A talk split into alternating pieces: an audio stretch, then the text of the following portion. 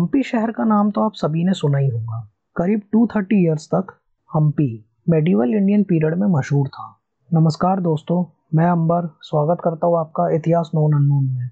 आज हम बात करेंगे हम्पी शहर के बारे में। हम्पी, ये कर्नाटका में एक शहर है। इसके बारे में आप सभी ने रामायण में तो सुना ही होगा। बस, तब इसका नाम किष्किंदा था। करीब टेंथ सेंचुरी के आसपास हम्पी, पंपा क्षेत्र के नाम से एक फ़ेमस पिलग्रिमेज सेंटर बन गया था।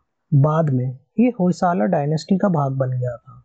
माना जाता है कि फोर्टीन सेंचुरी में दिल्ली सल्तनत की आर्मी साउथ की तरफ़ आने लगी थी। होयसाला अंपायर को बचाने की ज़िम्मेदारी दो भाई हरियर और बुक के कंधों पर थी। इसीलिए 1336 में उन्होंने हम्पी को अपना कैपिटल बनाया था, तुंगभद्रा नदी के पास। उन्होंने इसका नाम विजयनगर रखा था। वक्त के साथ धीरे धीरे उनकी किंगडम और फैलने लगी थी। उन्होंने अपने राज्य में roads irrigation systems temples markets सब कुछ बनवाया था। कहते हैं कि सिक्सटीन सेंचुरी में हम्पी वर्ल्ड की सेकेंड लार्जेस्ट सिटी थी। 1509 में जब कृष्णदेव राय विजयनगर के राजा थे, तब हम्पी को इंडिया की रिचेस्ट सिटीज़ में से एक माना जाता था। तब यहाँ की पॉपुलेशन करीब फाइव लाख होगी और ये डेक्कन रीजन की मिलिट्री और पॉलिटिकल सेंटर बन गई थी। कृष्णदेव राय ने 20 इयर्स तक राज किया था। इसी पीरियड में हम्पी काफ़ी फली फूली थी। इस समय में सिटी में कई सारे मॉन्यूमेंट्स बनाए गए थे। जैसे विट्टला टेंपल के स्टोन कॉलम्स आज भी फ़ेमस है। क्या आपको पता है कि इन पिलर्स को सारे गामा पिलर्स भी बोला जाता है? इन पिलर्स को धीरे से टैप करने के बाद उनमें से म्यूजिकल नोट्स जैसी आवाज़ आती है। भगवान नरसिम्हा का 22 फीट का स्टैचू भी इसी समय में पूरा बना था। 1520 में डोमिंगो पायस नाम के पोर्चुगीज ट्रैवलर हम्पी आए थे। उन्होंने हम्पी की खूबसूरती के बारे में अपनी जर्नल में लिखा था। कृष्णपुर के स्ट्रीट मार्केट में कई दूर देशों से ट्रेडर्स अपना सामान बेचने के लिए आते थे।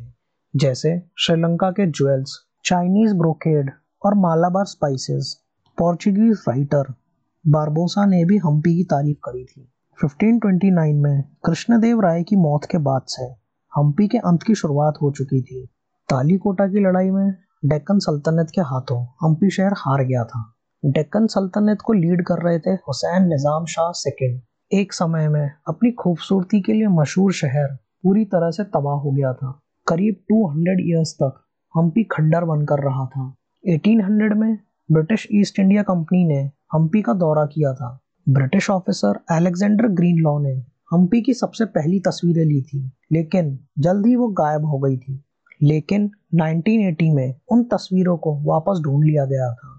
1900 में रॉबर्ट सुएल ने विजयनगर डायनेस्टी के बारे में लिखा था, अ फॉरगॉटन अम्पायर जिसके बाद से मॉडर्न हिस्टोरियंस को हम्पी के बारे में जानने की उत्सुकता बढ़ गई थी। 1947 में भारत की आज़ादी के बाद हम्पी और उसके मॉन्यूमेंट्स को वापस रिस्टोर करा गया।